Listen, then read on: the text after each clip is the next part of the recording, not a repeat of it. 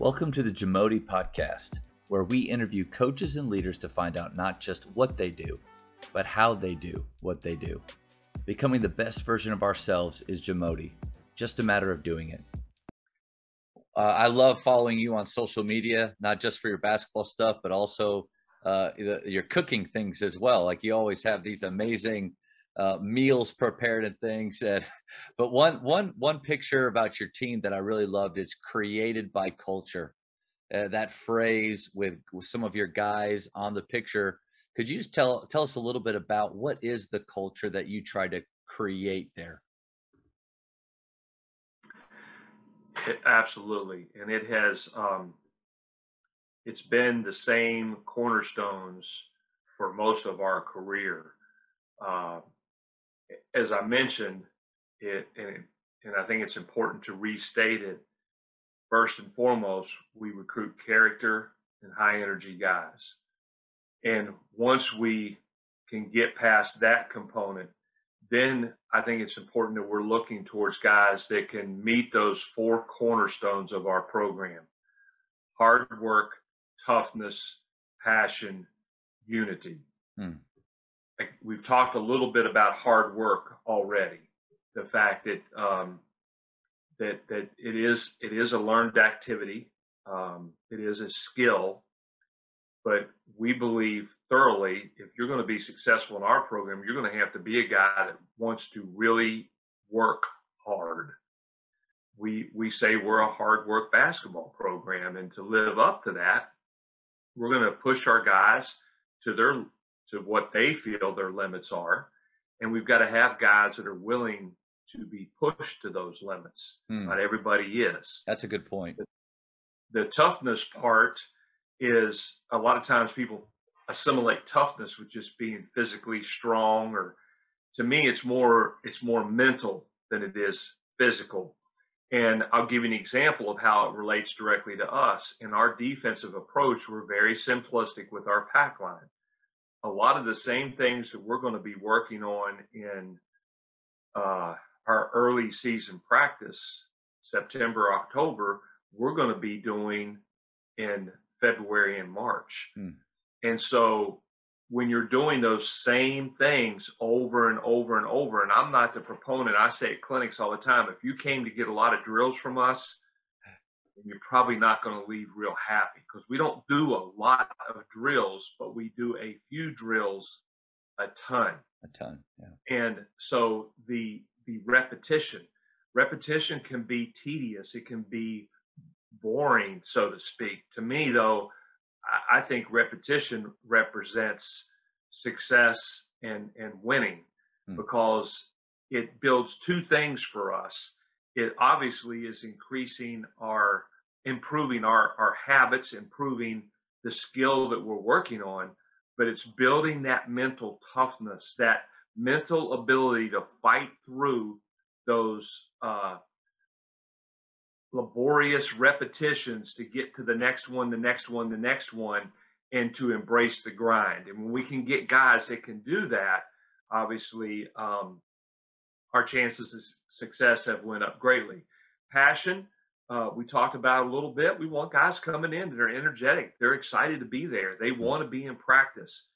Again, I don't deal well with the guy that wants to come in and, you know, and I realize we all have our ups and downs. Right. You'll have it. We day. know as yeah. coaches, uh, my, my worst day, I've got to go in there and I've got to have a, a, a great face on. I've got to have I've got to show enthusiasm. I've got to show energy because if I'm not doing that, they're not going to, they're certainly not going to have that. Mm-hmm. And I want guys that are going to be that way, not guys that I've got to feel like that, you know, I've, I've, I've got to pull them along the way, like we're going to the dentist office and I'm pulling teeth. No, I don't, I'm not, I'm not doing that. I want guys that when I walk on that practice floor, I can't wait to get there. That's the best two hours of my day I want it to be the best two hours of your day. And then finally, unity. And this is a big one for us because it's it's hard. You know, we get hit all the time with, um, well, if I come and play for you, am I just going to be a screener? I, I, saw a guy tweeted the other day. I thought was awesome. Uh, portal guys aren't aren't leaving to go be screeners in places. So you know they don't want to do that. That's right. Uh, we listen. Everybody has a role, mm-hmm. and your ability to not just accept that role, but to em- embrace it and apply it. Uh, you know, our sport's the hardest sport, I, I believe, because if you're if you're a baseball player, you know what your role is. It's dictated by your position. If you're a football player, it's dictated by your position. But because of the positionless nature yes, sir. that has always existed in our game, yep. um, it becomes a, a great gray area. And so, what is my role? And I think we as coaches, it's incumbent upon us to be very specific. This is your role. This is how you best help your team. And we need guys that are going to accept again and embrace that role the the other piece of that when we're recruiting, again, I think it's imperative. How does a young man um, interact with his team? You know, does he get all fired up and upset and mad because somebody didn't pass him the ball or somebody made a mistake, or is he going over and picking a guy up that just made a heck of a play and patting him on the back and telling him what a great job he did? Is he huddling these guys together? You know, th- those are the things that that that we look for, and that's what our culture's about. It's hard. It's hard to get. It's hard to create that. We are. We have made great strides in that regard in a very short period of time.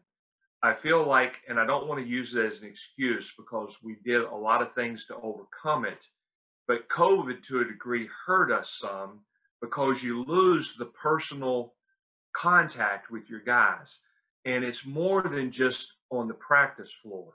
Mm. Yeah, we were able to do that, but we weren't able to go to lunch with one of them or or have them in the office, three or four of them to watch film, or just them, or to bring them over to my house for for a team dinner, or individually mm-hmm. uh, in small groups, or just one guy. You know, guy has a because we said, you know, sometimes you have a bad day. A guy has a bad day. Hey, come on, you're coming home and having dinner with me tonight.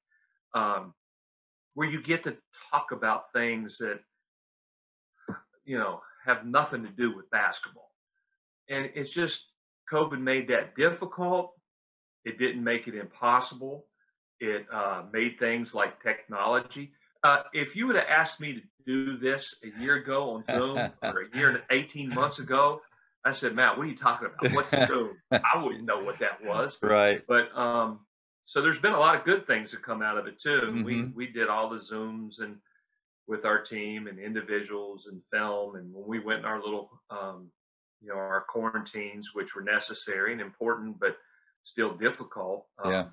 This Zoom was a lifesaver because we had guys that are sitting in their daggone dorm rooms with nothing to do, you know, ready to bounce off the walls. So, you know, the opportunity to have some interaction with them in that way was really cool. Yeah, I think I think this last year definitely forced us as coaches to be more creative think outside the box of what we're traditionally and normally allowed to do and and figure out a way. Yes. No doubt. No doubt. Uh yeah and you know if anything you you nailed it uh matt. It's about um you have to be able to adapt. Mm-hmm. you know i my son and i were talking the other day. I'm very blessed. My son is my assistant coach. That's cool. Jimmy played for me at Tusculum College, and and that was really cool. I mean, I I you know to be with your son every day. Um, you know, I just saw where uh, Pat Baldwin's son is going to play for him at Milwaukee. I thought that's so that's so cool. That's so great because you just can't replace that. Um, mm-hmm. There, there's not a price tag there. Right. When, when you get to be with your son uh, or a family member uh, every single day, and then and now to coach with him has been even better to watch him grow and to watch him take a leadership role with our guys has has been really cool but we were talking the other day and i said um, you know i've been a part of five different decades hmm. which i guess makes me kind of old but i've been a part of i've coached in five different decades starting in the as a head coach now i've coached in six decades as an assistant um, but as a head coach, I've coached in five five different decades from the 80s until now. Mm. And you know the changes that we've seen and if nothing else just technology Yeah. you know when i started coaching uh, we didn't have cell phones and that's one of the reasons that we you're in the office at seven in the morning and you're staying to seven or eight at night because your phone time was big in in the evening that's when you know from that four o'clock time on that's when you were on the phone Mm-hmm. uh, and you had you had to use a school phone because you know the uh, expense involved in it and and you know it's it's just from that to cell phones to internet to things like we're doing today Yeah. it's, it's amazing and you've got to be able to adapt and move forward with that and utilize it and if you're one of these guys that say i can't do that you're going to get left behind That's right. Thank you for checking out today's episode. Please take a moment to subscribe to this podcast, share it with your fellow coaches, and find us on social media for what's coming up next on the Jamodi podcast. It's just a matter of doing it.